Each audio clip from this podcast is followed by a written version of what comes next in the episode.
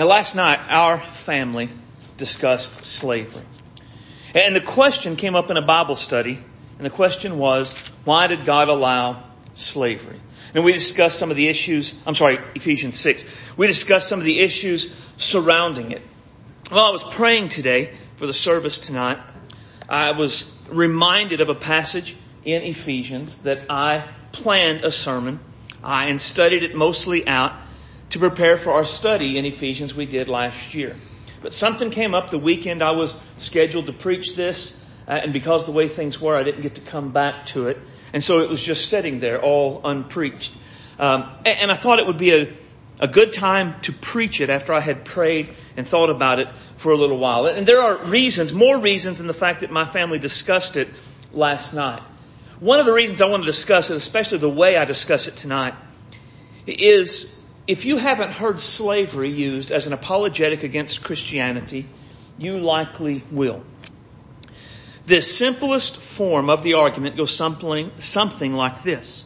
If the Bible is wrong about slavery, something as basic as slavery, how can we be sure it's right about anything else? And the assumption behind the argument is God, and thus God's Word, either affirms slavery as a good thing or never ever speaks against it in any way. But is this the case? I want us to look tonight. So open your Bible to Ephesians 6, uh, verses 5 through 9. That's where we're going to be at. Should be page 898 in the Pew Bible. When you find that, I want to ask you to stand to honor the reading of God's Word.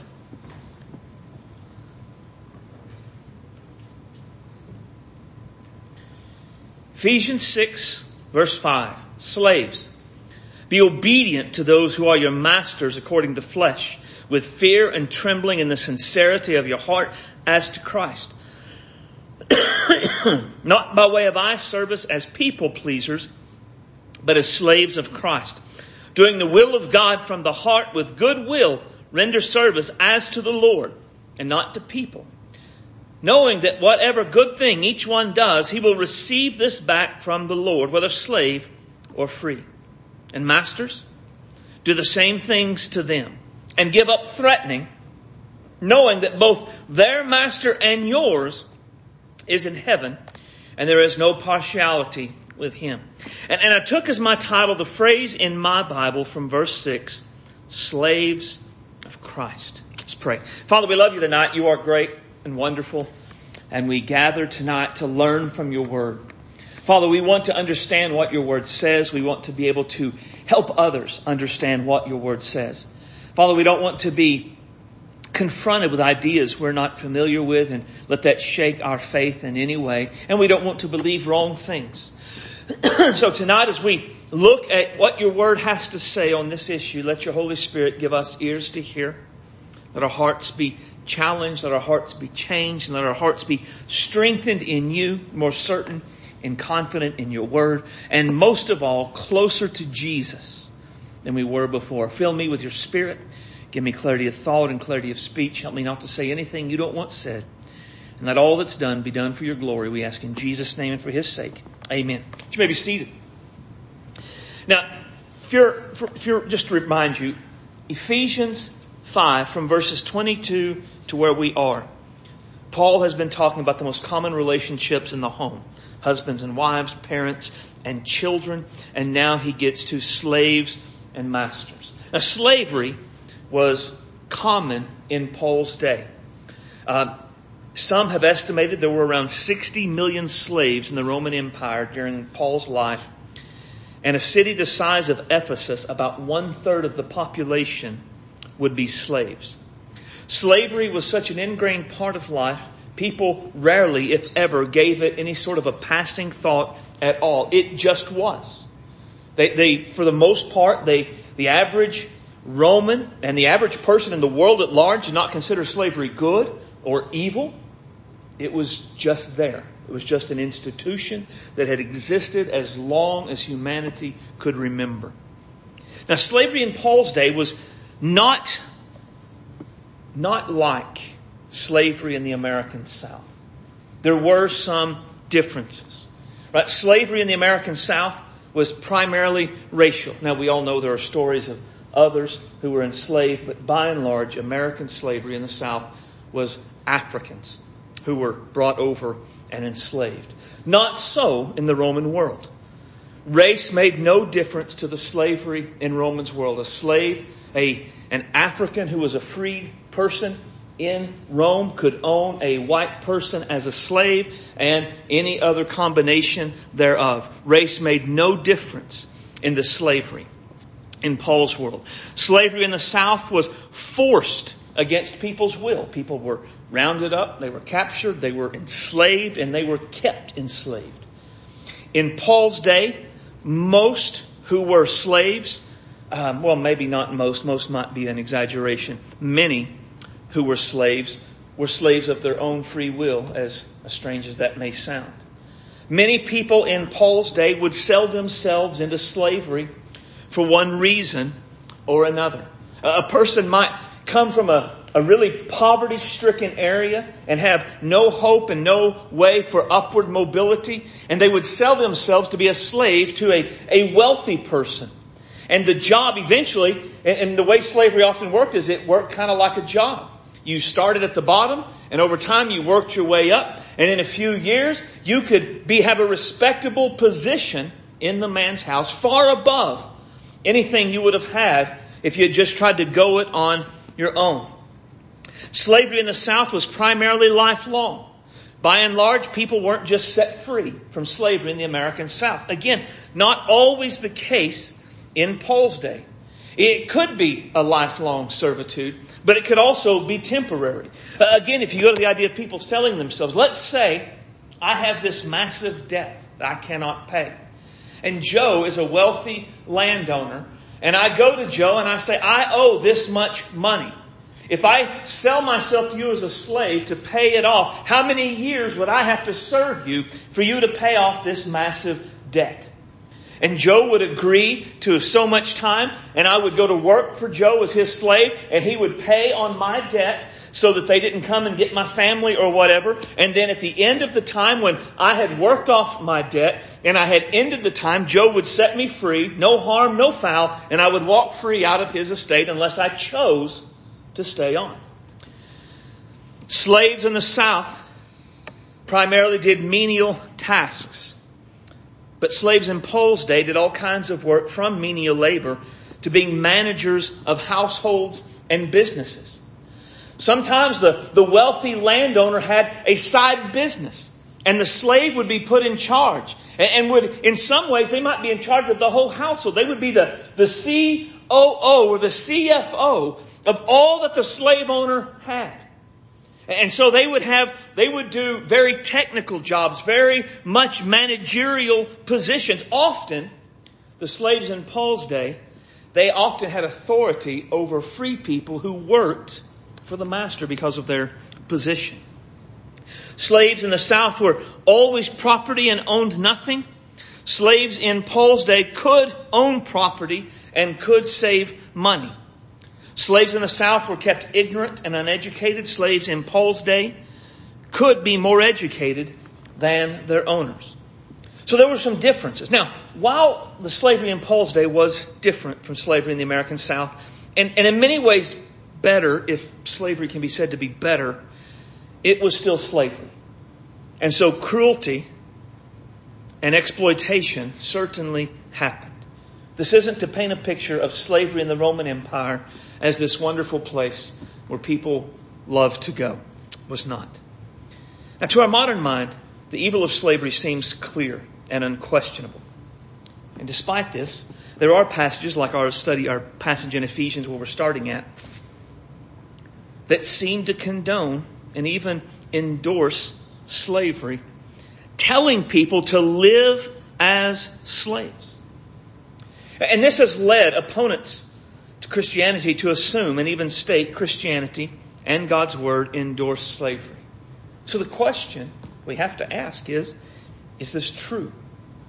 Is this the case? Does God, does God's Word endorse slavery?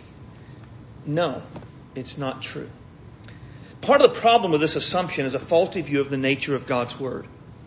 This assumption seems to, or this argument seems to assume since we call the Bible God's Word, and it is God's Word, then everything revealed in it must simply be God's will. This is not the case. Many times God's Word reveals what happened, not necessarily what should have happened. Therefore, what people do at times in God's Word is not the example of how we should live or what we should follow. In fact, there are often times where the opposite is true. Such is the case with slavery.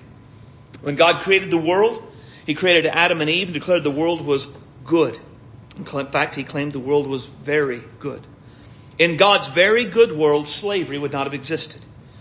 But God's very good world was marred by sin when Adam and Eve ate of the fruit God said not to eat.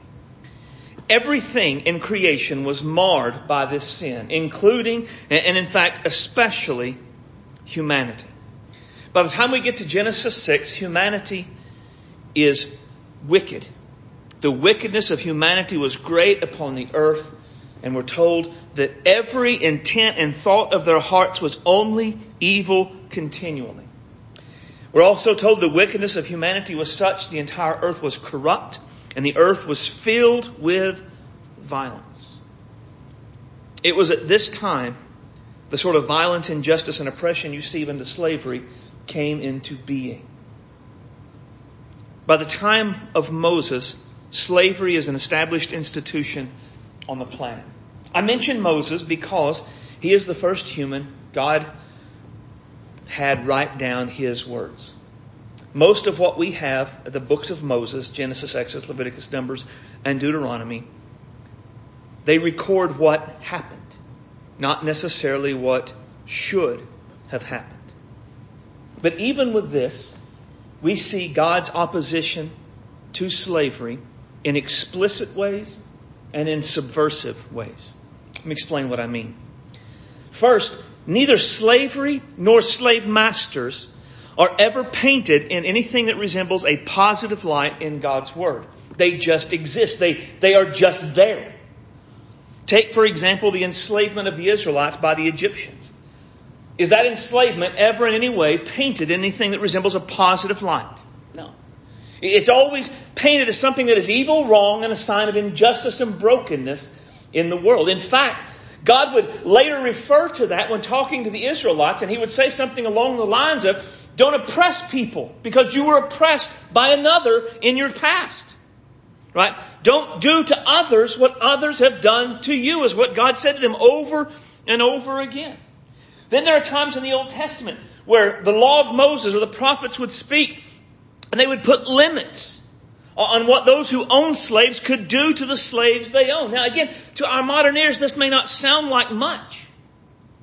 But in the world of the Old Testament, the violent, cruel world of the Old Testament, where nations frequently conquered other nations, and when they conquered the nation, they captured the king and they would slaughter his family. They would rape his wives and they would gouge out his eyes. So the last thing he saw was his family's death and torture. And then they would lead him away and they would enslave, cruelly enslave the people they conquered.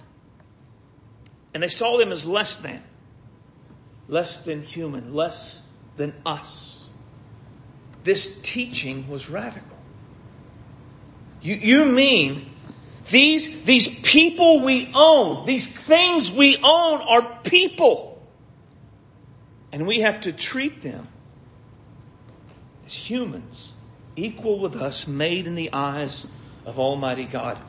It was a radical concept. But then there are times in God's Word where it explicitly speaks out against those who enslave others. As Moses writes about slavery, he says this. Now one who kidnaps someone, whether he sells him or is found in his possession, shall certainly be put to death.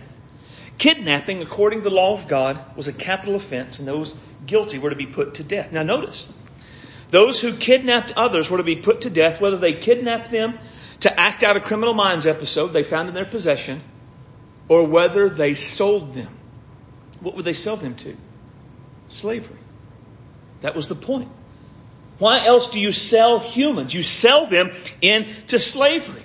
So any person, according to God's law, who kidnapped another human being and sold that person into slavery, when the kidnapper was caught, they were put to death. It was a capital offense. But this is a sin in New Testament as well. We know that the law is good if one uses it lawfully. Realizing the fact that the law is not made for a righteous person, but for those who are lawless and rebellious and ungodly and sinners, for the unholy and the worldly. So the law has a proper use. And the proper use of the law, according to Romans 3, 19 and 20, is to show sinners their sin and their desperate need for Jesus. Paul takes that same idea here. Now notice the wording Paul uses to describe sinners. Lawless, rebellious, ungodly, sinners, unholy, and worldly. Now, you don't have to have a theology degree to know that these descriptions for humans or for people in God's Word are never good. But Paul is never content to leave things in the realm of nebulous things. Paul is always specific with things, right? There is ungodliness, and here are the acts of ungodliness. And he does this in this case as well. Paul gives us examples of those who are lawless, rebellious, ungodly, sinners, unholy, and worldly. And he gives this list. People who kill their mom and dad, just regular murderers, sexually immoral, homosexuals, liars, perjurers, whatever else contrary to sound teaching. And notice what's in red. Slave traders. Men stealers in the King James Bible. Enslavers in the English Standard Version. Also slave traders in the, the CS, the uh, Christian Standard Bible, the NIV, and the NLT kidnappers in the New King James. The issue Paul is talking about there is the same thing Moses was talking about in Exodus 21. So the question for us can one be a faithful disciple of Jesus while kidnapping and enslaving other human beings? Well, the answer is no, not according to God's Word. Now, while this is explicitly opposed to the institution of slavery, there's also significant subversion, subversive opposition to slavery. Let me show you what I mean by that. Jesus said, You shall love the Lord your God with all your heart, all your soul, all your strength, with all your mind, and your neighbor as you love yourself. So there's the great commandment and the second commandment love your neighbor as you love yourself. Let me ask you a question. Can you love someone as you love yourself and enslave that someone at the same time? Well, clearly, that would not be the case. In everything, therefore, treat people in the same way you want them to treat you, for this is the law and the prophets. We call this the golden rule. Do unto others as you'd have them to do unto you. Do you wish to be enslaved? Then don't enslave others. Would be a very solid application of this. Jesus, reading from the book of Isaiah, talks about the reason he came. This is a, a messianic promise that he is what he has come to fulfill. The Spirit of the Lord is upon me. He has anointed me to bring good news to the poor, proclaim release to the captives, recovery of sight to the blind, to set free those who are oppressed. So the gospel is a message of freedom. Jesus came to give freedom. And the Spirit empowers us to proclaim freedom to set free the oppressed? Can I preach a message of freedom, proclaiming release to the captives, setting free the oppressed, while oppressing people through enslaving them? No. No, you, you can't do that faithfully. Jesus said, I'm giving you a new commandment. That you love one another just as I have loved you, and that you also love one another. By this, all people know you're my disciples if you have love one for another. So we're to love others as Jesus has loved us. Now, Jesus has loved us enough to set us free. So can I love someone as Jesus has loved me and enslave them? Can I love someone as the, the one who sets captives free has loved me and make them a captive at the same time? No. Clearly, I cannot. But it's not just Jesus. There are other things. The apostle Paul deals with this in the similar way. He, he explains it that there are no distinctions in the kingdom. There's neither Jew nor Greek. There's neither slave nor free. There's neither male nor female, for you're all one in Christ. There is no distinction between the Greek and the Jew, uncircumcised and circumcised, barbarian, Scythian, slave and free. Christ is all and in all.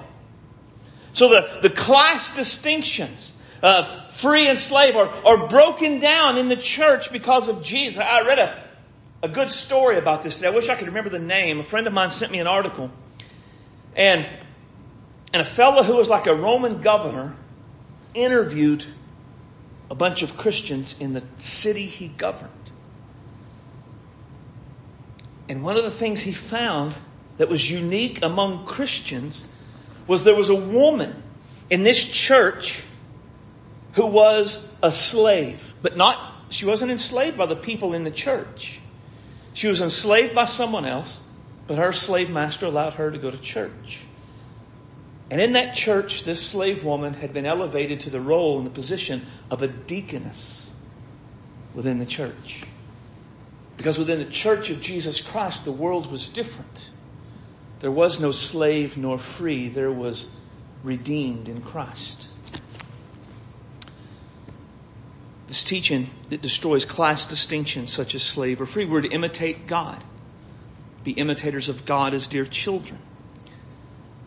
That sounds okay, but the God we're to imitate, Psalm 68 5 tells us, is a father to the fatherless and a champion for the widows.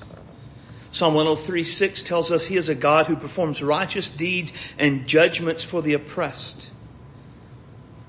Can you imitate a God who cares about the weak, the helpless, and the oppressed and enslave someone at the same time? Can you imitate a God who executes righteous deeds and judgments for the oppressed and oppress someone at the same time? No, not really. Paul urged Philemon to receive the runaway slave Onesimus, not as a slave, but as a beloved brother, no longer as a slave, but more than a slave a beloved brother, especially to me, how much more to you, both in the flesh and in the Lord.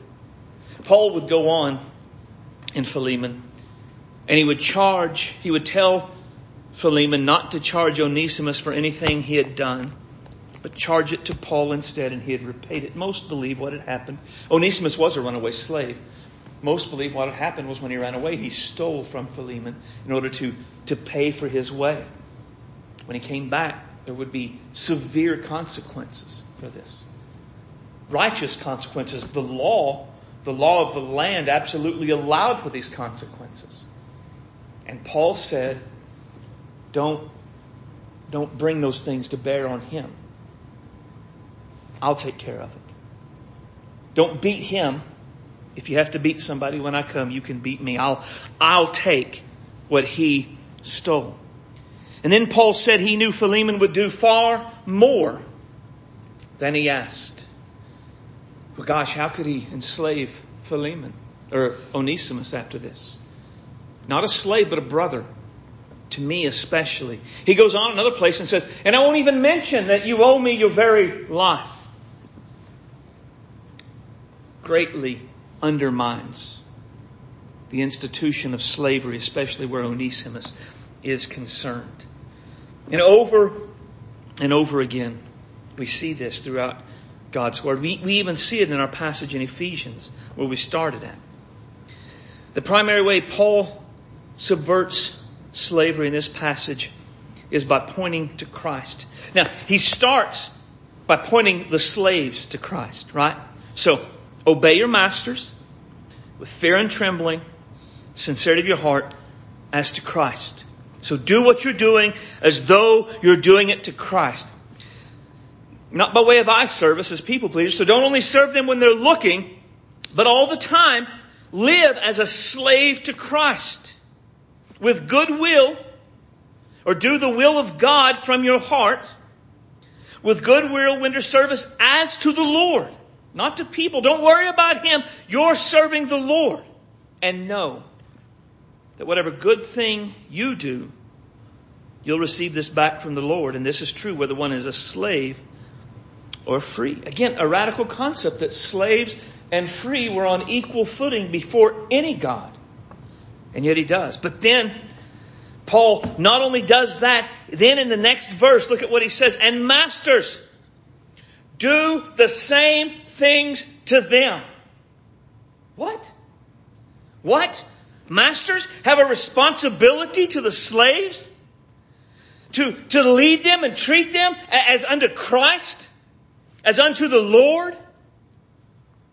To live yourself as a slave of Christ? Give up threatening.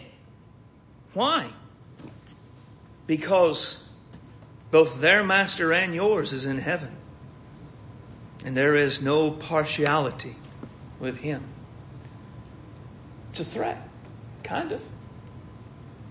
You do to them the way they're supposed to do to you. Give up the oppression. Give up the threatenings. Because you got to understand, there is a God in heaven, and He is their ultimate master, and He is your ultimate master, and He doesn't favor you over them. You're equal in His eyes. Again, I know for our modern ears, you're like, woo, but I'm telling you, in this day, the first readers of this, the masters would have sat down and been like, Paul's a liberal. I mean, Paul's, oh my gosh, he's, I think he's, I think he's gone to the other team. He's not, this isn't right. They would have thought this was the most radical thing they had ever heard in their life. Everything Paul wrote about this, everything Jesus taught, would have undermined slavery if believed and applied. And in fact, even in American history in the South, it wasn't atheists who labored to undo the institution of slavery. It was Christian abolitionists whose convictions about humanity and God led them. But that's for another time. So does, does God and or God's word affirm slavery as good? No, never. Not in the least. Is God or God's word silent in its opposition to slavery? No, not in the least. God and God's word opposes slavery both explicitly and subversively. But this does leave us with a question. Since God's Word says all of these things, we've seen it say, why then have disciples of Jesus been involved in slavery, particularly in the American South? Well, I can think of two answers to this question. First, the reality. Not everyone who professes to be a disciple of Jesus is a disciple of Jesus. Jesus taught in Matthew 7, 21 and 23 through 23, Luke 13, 22 through 30. Not everyone who says they are his disciples really are. People, as we mentioned Sunday, people have used religion to further their agendas as long as time has gone on. People have claimed Jesus and used Jesus to further their causes, and yet they never actually knew Jesus. So that's one a second reality, a second reason, second answer. All people fall short in many ways. And I hope this doesn't sound like I'm shrugging my shoulders and saying, eh, nobody's perfect, whatever. Because that's not what I'm saying. But it is the reality. Every person, no matter how devoted to Jesus they are, they will fall short in a variety of ways. Recently, I read an article by one of Billy Graham's children. Really honest article. I don't know if you know this or not, but it turns out if you're on the road about 250 days a year holding evangelistic crusades, you tend to neglect your family a little bit. Children can grow up feeling like they didn't have a dad. Mother Teresa wrestled with tremendous doubts, even as she served and held out the hope of Christ to the poor Calcutta. Martin Luther King was an ordained minister, a preacher of the gospel, a civil rights activist, and an adulterer. We could go on and on with every disciple of Jesus who has ever lived. It's not a shrug your shoulder and say nobody's perfect response. It's just a, a tragic reality. It's a tragic reality revealing we need Jesus. You and I, we have blind spots about issues in our day as well. None of us hold to perfect theology. None of us perfectly live out the theology we know and profess to believe. You and I need Jesus. We need Jesus to, to save us.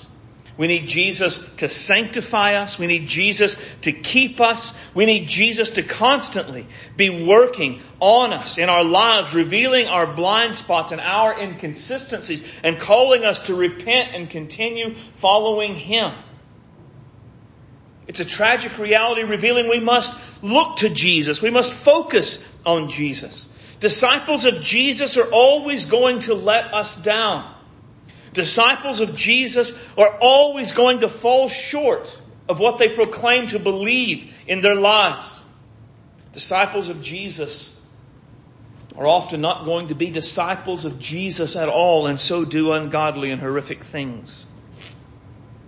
If our faith is built on a disciple of Jesus, regardless of who this disciple of Jesus may be, our faith will not last because at some point this disciple of Jesus will let us down and fall short at some point.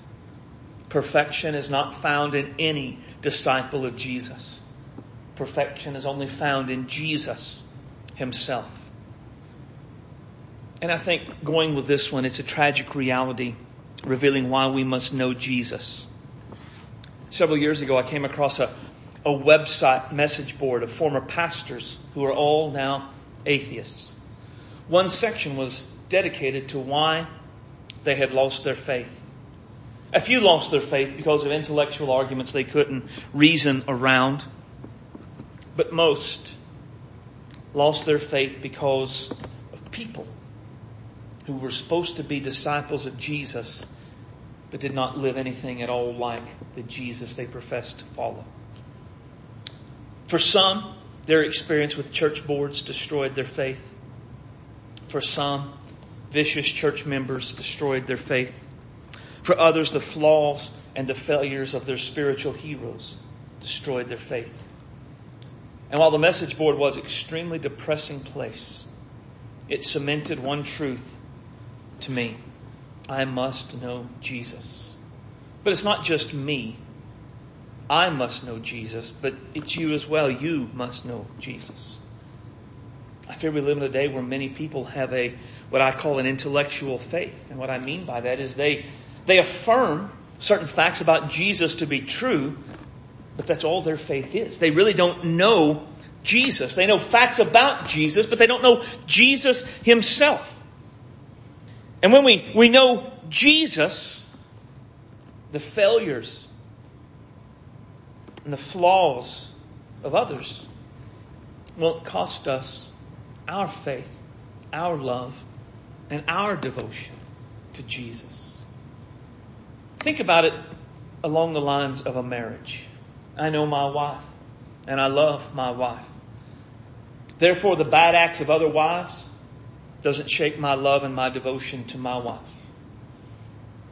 I know my wife. I love my wife. So seeing other good marriages fall apart won't cause our marriage to fall apart. I know my wife and I love my wife. So seeing a marriage that might be fake won't change or challenge the realness of my marriage. It is similar in our relationship and devotion to Jesus. I know Jesus and I love Jesus. Therefore, the bad acts of other disciples won't change my love and my devotion to Jesus. I know Jesus and I love Jesus. Seeing other disciples fall away from Jesus won't cause me to fall away.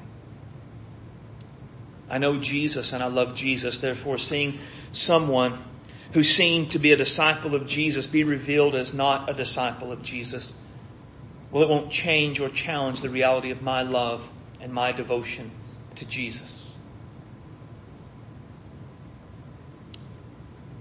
every hero of the faith, whether in the Bible or in life, has failed, is flawed, has fallen short, in one way or another.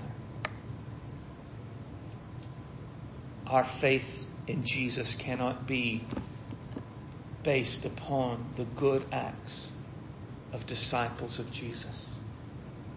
It must be based upon Jesus. We must know Jesus. We must love Jesus. We must listen to Jesus so we can be changed by Jesus and be more like Jesus in every aspect of our lives. So tonight as we pray, pray these things no matter what else we pray. Pray to be sure you know Jesus. There is a difference between knowing facts and knowing the man. Pray for Jesus to search your heart and life for any inconsistencies. Pray for forgiveness for the inconsistent ways in which we've lived before. Right, we'll, I'll pray real quick and we'll take prayer requests.